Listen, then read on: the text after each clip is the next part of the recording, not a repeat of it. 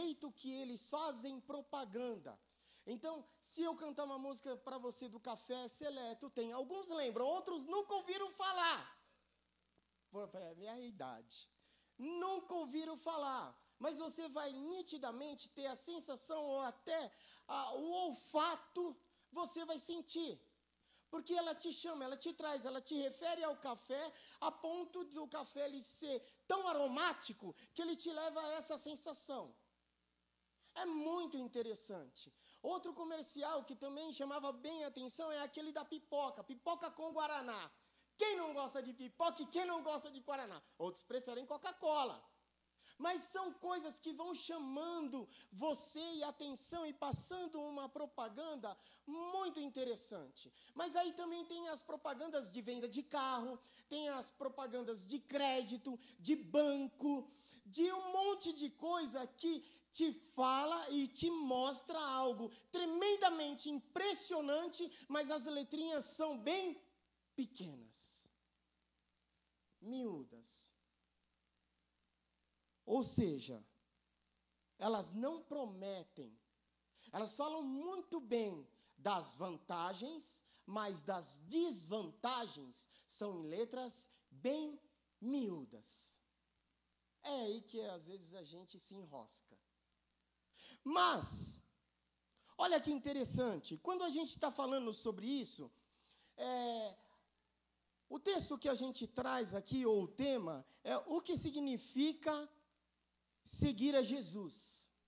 E quando a gente fala de Jesus, é, a gente vê nitidamente nesse texto que a propaganda de Jesus ela não é nem um pouco interessante. Nem um pouco interessante.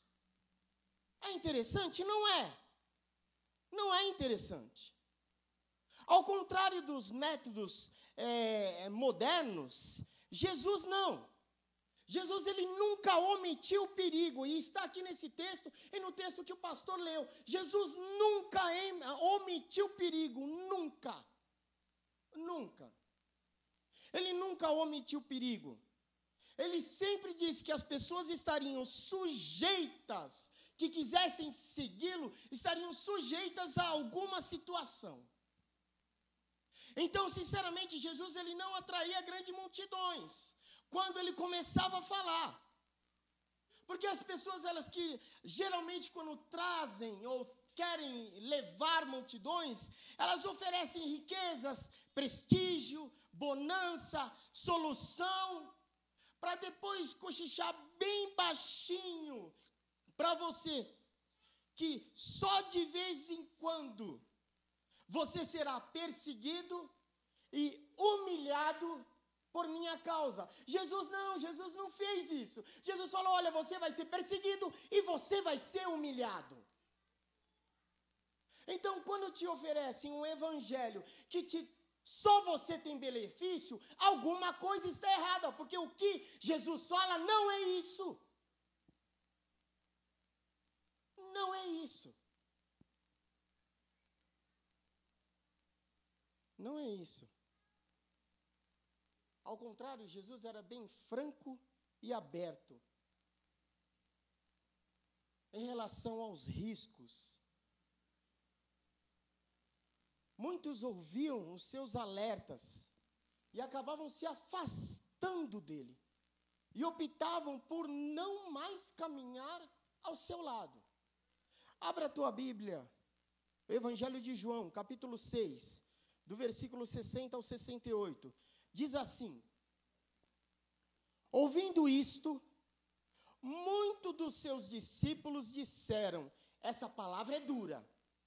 Quem a pode suportar?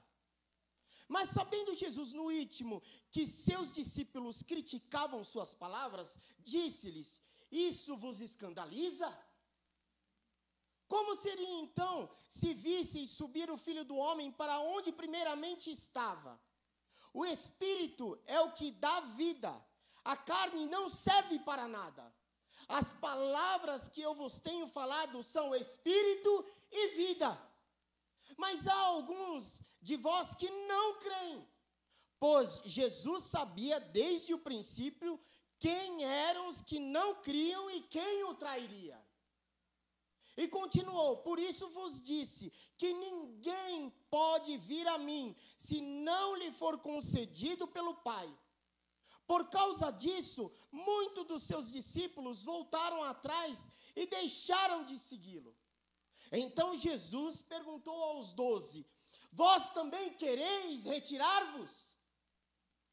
Simão Pedro respondeu: Senhor, para quem iremos? Tu tens as palavras de vida eterna.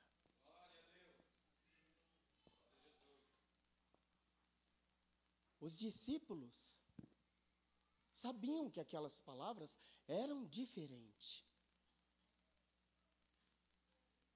E hoje, às vezes, a gente a gente tem um, um período de trégua entre, diz, dizemos assim, um período de trégua antes da perseguição. Você veio tranquilamente, você não foi perseguido, você está tranquilo. Você viu alguma bomba voar sobre a sua casa, como tem acontecido na Ucrânia? Não. Você não viu. Você escolhe o horário que você quer vir. Você escolhe tranquilamente. Escolhe a sua roupa. Vem com a sua Bíblia. Nada é escondido. Nada. E é assim, aparentemente, um homem, ele pode seguir a Jesus sem ser um discípulo legítimo. Você não precisa ser discípulo legítimo. Você não precisa negar você mesmo. Você pode vir com tranquilamente, porque você não sofre pressão nenhuma contra o Evangelho. Nenhuma. Nenhuma.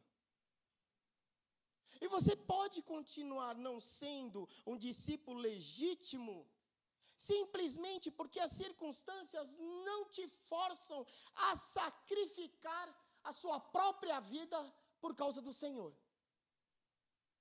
Não. Para você está tudo tranquilo. Eu sacrifico se eu quero, venho na igreja se eu quero, eu canto se eu quero, eu trabalho se eu quero. Sim.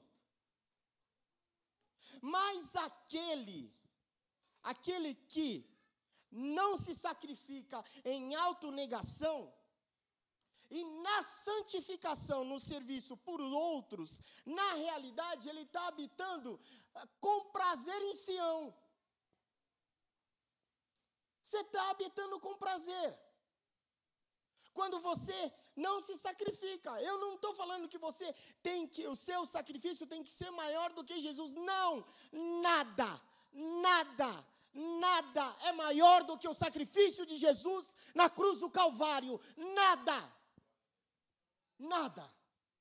Quem salvou foi Ele e não é o seu sacrifício. Não, é Ele. Toda honra e toda glória é dele. Mas se você não quiser fazer nada para a casa do Senhor, você pode. Pode, tranquilamente. Portanto, as palavras adiante nos têm uma aplicação eterna. Até para períodos tranquilos. Quando nós lemos isso daqui da autorrenúncia, até para períodos tranquilos isso serve. Serve. Não há discípulos verdadeiros de Cristo que não tenham negado o mundo. E se você não negou o mundo, se você não negou a sua própria vontade, infelizmente eu te digo, precisa de mudança. Não tem como. Não tem como você agradar a dois senhores. Não tem como de uma fonte boa é, é, brotar uma fonte amarga. Não tem como. E se você acha que você pode viver uma vida aqui na igreja e lá no mundo, no seu trabalho, ser de qualquer jeito, olha, um conselho: isso não vai dar certo. não vai dar certo. Jesus, sem rodeios, ele fazia questão de deixar tudo muito claro quando o Senhor em suas vidas. Muito claro. Se eu vou ser o Senhor na sua, na sua vida, como ele diz, então tem uma questão. Tem que se tornar claro para você. Tem que se tornar muito claro. Então, é, o, o, propósito é, que acho que a Aline me mandou era quem nós somos, o que cremos, e tem a terceira que eu não lembro. Estou que nem você, mas não lembro mesmo, viu? É, a outra eu não lembro. Estava aí no. É quem nós somos, quem nós cremos. E isso tem, tem muito a ver. Quem você é. Muito a ver. Então Jesus costumava lembrar as pessoas que antes de assumir qualquer compromisso ao seu lado, precisam ter em mente aquilo que ele esperava delas. Você tem que ter em mente o que Jesus espera de você. E o que ele espera, e o que ele espera de quem realmente quer segui-lo. Se você ouviu esse texto, e se você achou maravilhoso, e se você até concordou, olha, eu quero seguir a Jesus, então vamos lá, três lições básicas. o primeiro, seguir a Jesus tem a ver com renúncia. Você está afim de renunciar? Então vamos lá. Certo homem ofereceu-se para seguir a Jesus, por onde quer que fosse eu te seguirei por onde quer que fosse. Eu te seguirei por onde quer que fores. Está lá. Versículo 57. Eu te seguirei. Que proposta admirável. E às vezes a gente faz isso na emoção do calor.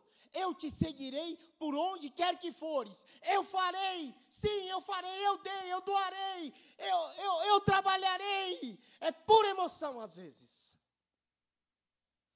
pura emoção. É admirável? Sim, é admirável. Você teve aquela primeira reação. Só que a reação de Jesus, porém, é aparentemente abrupta e áspera. Porque ele fala assim, ó, o versículo seguinte: Jesus lhe respondeu: As raposas têm tocas, e as aves do céu têm ninhos, mas o filho do homem não tem onde descansar a cabeça. O filho do homem não tem onde descansar a cabeça. Para aqui, filho do homem. Essa expressão, filho do homem, mais ou menos 81 vezes é mencionado nos evangelhos. Quando Jesus ele fala de um novo mundo, onde o filho do homem se assentaria no trono, está lá em Mateus 19, 28, o povo compreendeu porque era cheio de pompa, o filho do homem, cheio de glória, cheio de honra. Quando Jesus falou que o homem, que o filho do homem viria sobre as nuvens do céu com grande poder e autoridade, Mateus 24, 30, Lucas 17, 26, 30, o povo fez uma ideia, glória a Deus, que visão majestosa.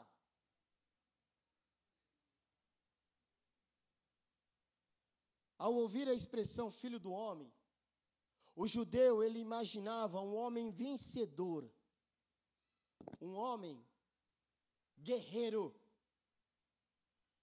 um homem poderoso, um homem libertador, um homem defensor, montado num cavalo bonito, elegante.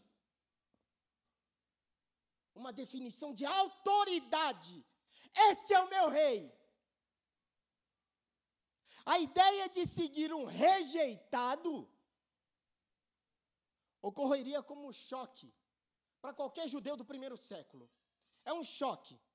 Um judeu esperava o Messias vitorioso, guerreiro, que tomaria conta do poder dos romanos e traria novamente o crescimento econômico dos dias do rei Davi.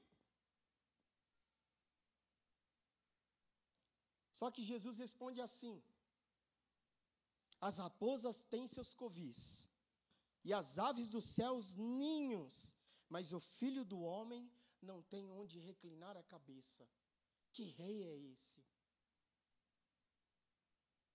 A ideia é que até os animais e as aves têm algum lugar para descansar, mas o filho do homem não tem nenhum. Ou seja, você também pode vir a sofrer as mesmas privações. Já pensou nisso?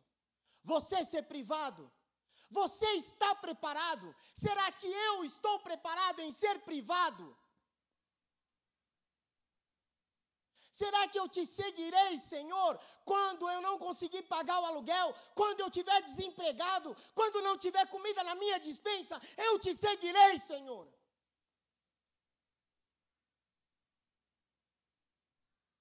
Quando Jesus estava no ventre da sua mãe, foi perseguido. Quando nasceu, não tinha lugar para ficar. Esse é o nosso rei. Morou por muito tempo numa cidade pouca conhecida, Nazaré. Era filho de um casal pobre. Não foi bem aceito pelos seus irmãos. Nunca fez faculdade. Não estudou em escola rabínica. Começou seu ministério no deserto não foi entendido em sua mensagem, não tinha onde reclinar a cabeça, vivia dos favores dos seus amigos, Marta, Maria, Lázaro e outros. Quando esse homem ele aborda Jesus, ele e seus discípulos estão indo pelo caminho estão indo pelo caminho. O destino de Jesus é Jerusalém, está lá em, em é, 9,51, é Jerusalém. E lá ele haveria de ser desprezado, condenado, morto e ressuscitado. 22 do mesmo capítulo. Portanto, o caminho que os aguardava não era de glória, não era de poder, não era de pompa, mas de traição, aflição, morte. Ele não estava indo para ser entronizado no palácio, mas para ser crucificado no Calvário. Ele não, ele não entende. O homem ele não entende que seguir a Jesus é Getsemane, Gólgota, Gólgota e sepulcro. Quer seguir a Jesus? Será que eu quero seguir a Jesus? Para seguir a Jesus é preciso estar disposto a renunciar. Você tem que estar disposto. E renunciar isso daqui é difícil. É difícil. É difícil. Ou você acha que pastor é super-homem? É difícil. É difícil. Se alguém quer ser meu seguidor, o que o pastor leu, que esqueça os seus próprios interesses.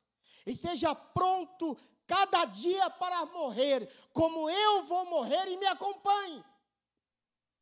Pois quem põe os seus próprios interesses em primeiro lugar nunca terá a vida verdadeira. Mas quem escreve a si, quem esquece a si mesmo por minha causa, terá a vida verdadeira. Lucas 9, 23 e 24. Na nova tradução, na linguagem de hoje. Porque Jesus reagiu desse modo diante de alguém que só queria segui-lo. Não, pastor, eu só quero seguir. Por conhecer o nosso coração. Jesus conhece o nosso coração. Jesus sabia que a intenção daquele homem não eram corretas. E às vezes temos intenções corretas de seguir a Jesus. Eles tinham desejos ambiciosos interesses materiais. Para segui-lo, aquele homem tinha que renunciar os seus desejos. E às vezes a gente encontra um monte de gente falando que você não tem que renunciar nada. E que você pode ficar da mesma maneira. E que você pode só correr atrás do que é seu.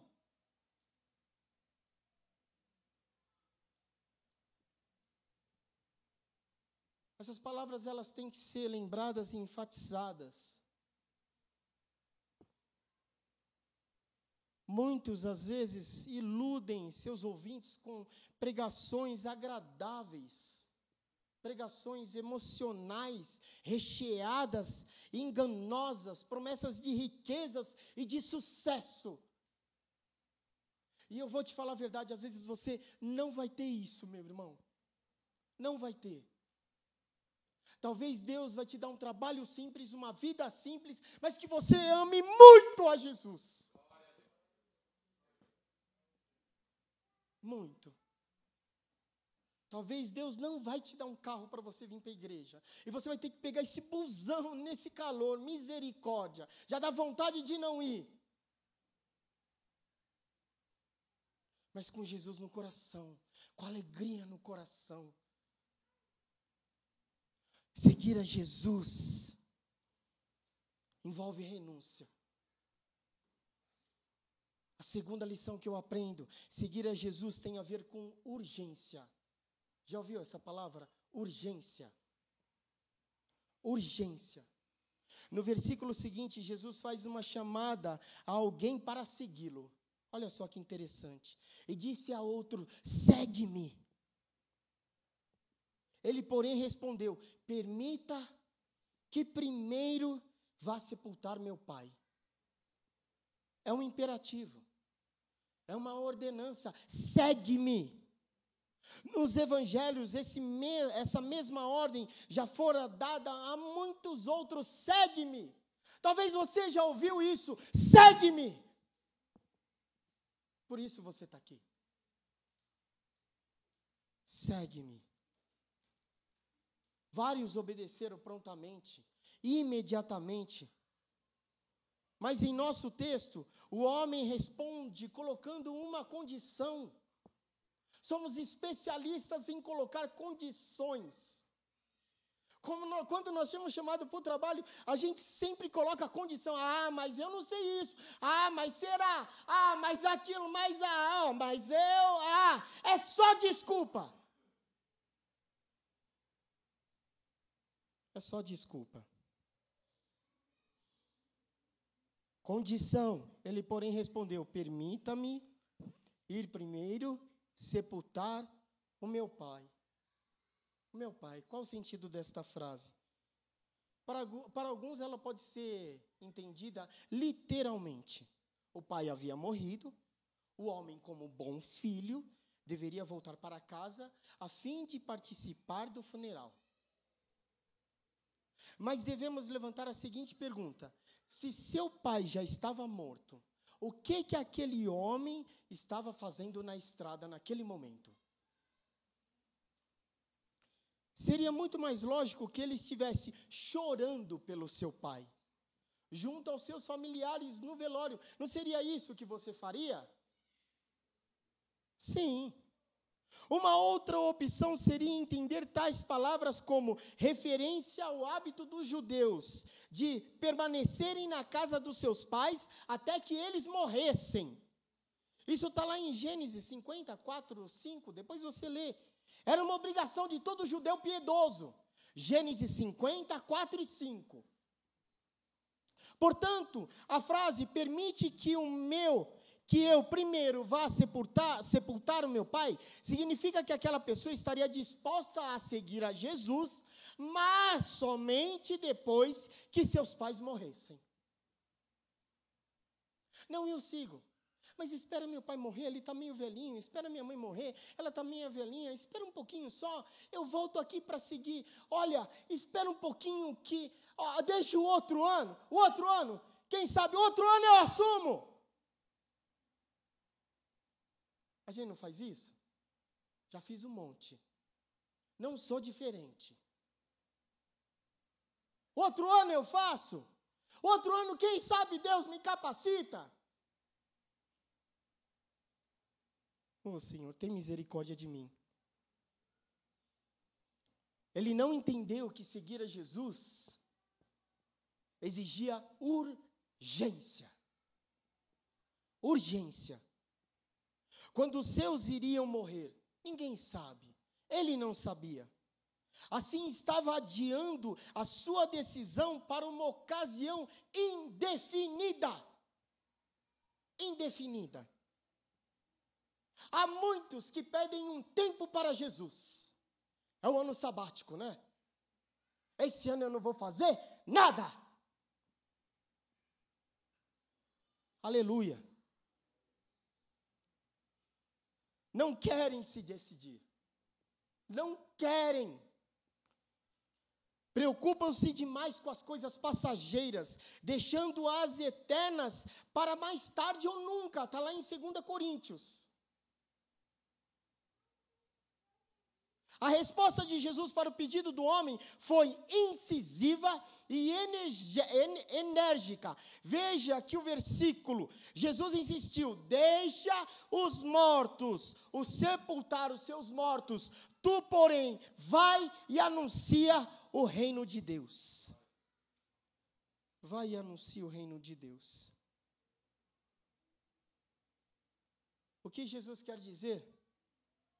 Ele está querendo o seguinte: deixe os que estão espiritualmente mortos sepultar os que estão mortos.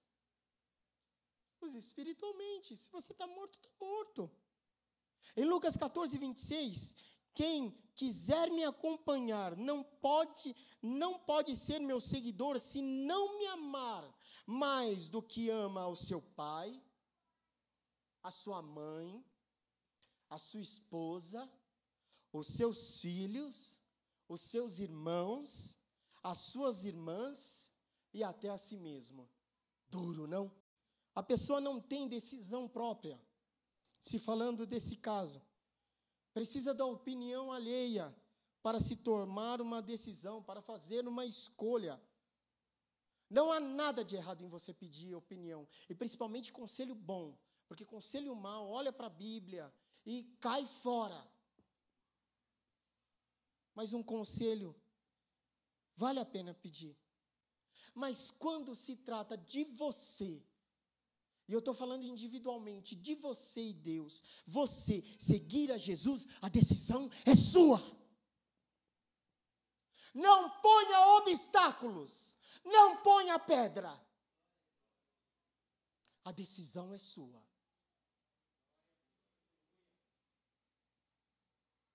É sua. Ninguém pode questionar ou intervir.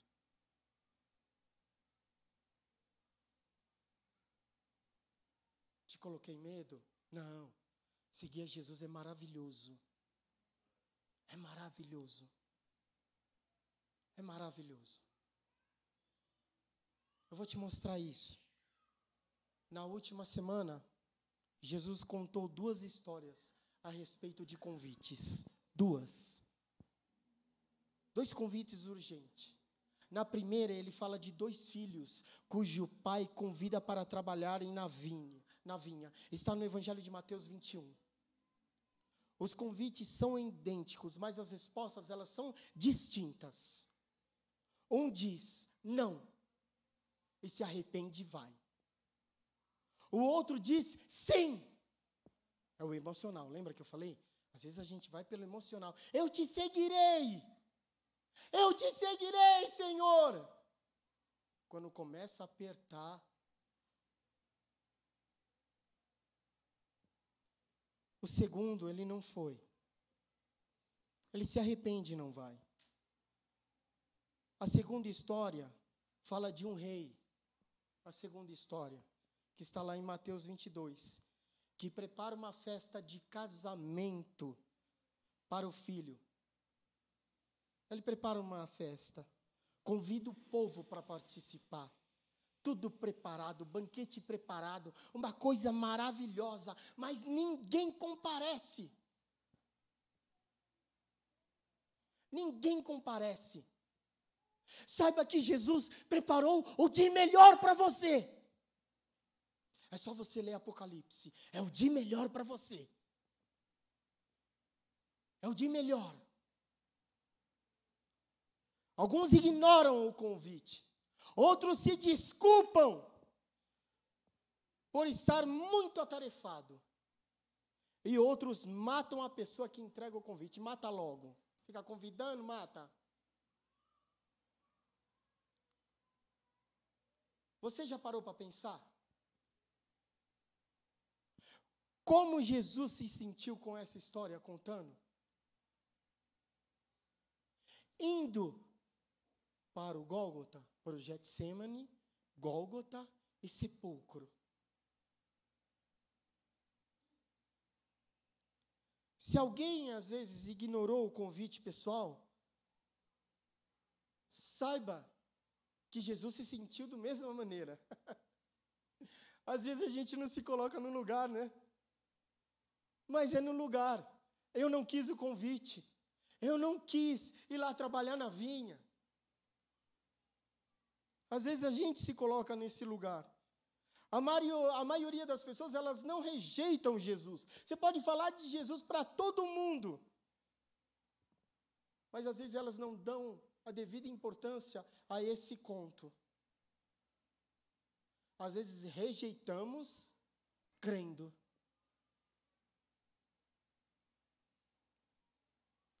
Jesus, em Mateus 11, ele faz um convite.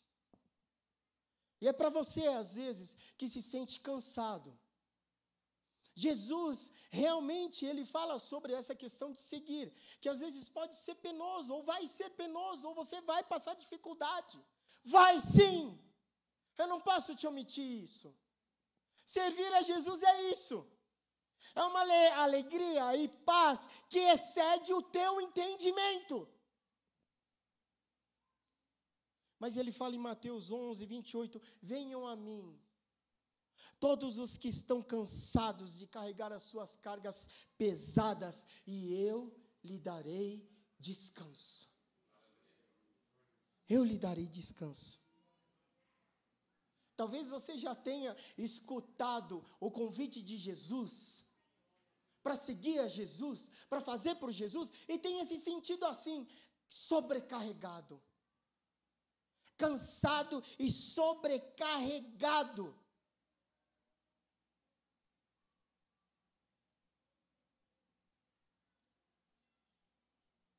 Talvez você tenha que parar e, e analisar esse convite.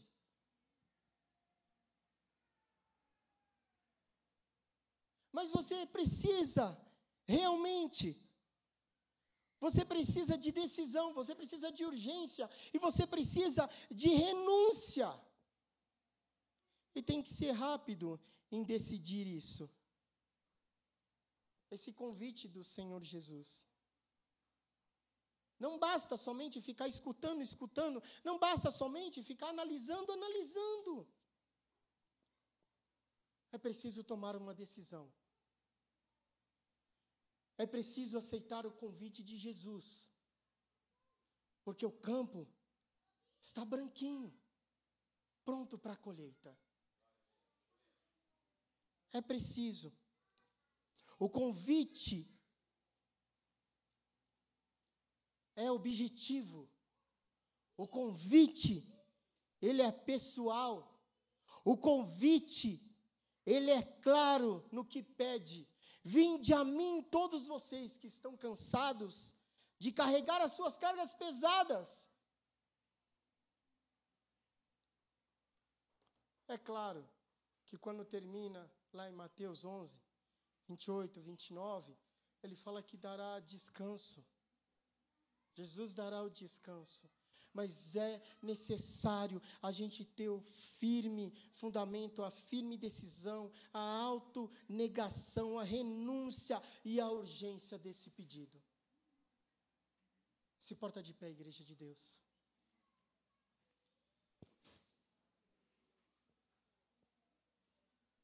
Encurva a tua cabeça comigo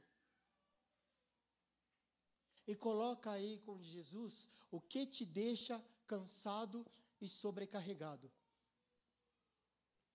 Coloca aí na sua mente o que te deixa cansado e carregado, o que permite que você não siga Jesus direito. Fala com ele agora. Fala com ele. Vinde a mim, todos vós que estão cansados e sobrecarregados. Senhor Deus Todo-Poderoso, Senhor Deus de poder, Deus de glória, Deus de honra e Deus de maravilhas, nós te glorificamos, Pai. Obrigado, Senhor, por esta tarde maravilhosa. Obrigado, Senhor Deus, porque aqui aprendemos a história da nossa igreja. Obrigado que muitos jovens às vezes não ouviram. Obrigado, Senhor Deus, por estar aqui. Obrigado por ouvir a tua palavra. Obrigado por ouvir o teu, o teu louvor. Obrigado, ó Senhor, por ter a liberdade de te servir. Obrigado, Senhor. Obrigado, Pai, Senhor, pela tua grandeza.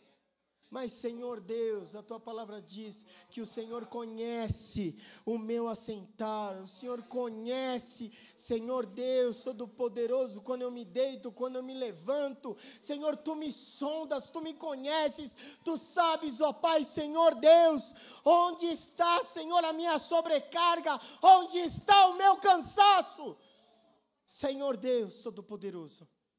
Por isso te pedimos, Senhor amado, entra com a tua providência, entra com a tua grandeza, entra com a tua glória, Senhor Deus Todo-Poderoso, Deus de misericórdia. Senhor, vai de encontro, Senhor. Vai de encontro, Senhor Deus Todo-Poderoso. Vai de encontro a cada pedido, vai de encontro a cada situação. Senhor Deus Todo-Poderoso, Deus de misericórdia, te agradecemos, Pai pela sua clareza do Evangelho, Pai. Te agradecemos, Pai. E vem sobre nós, ó Pai Senhor.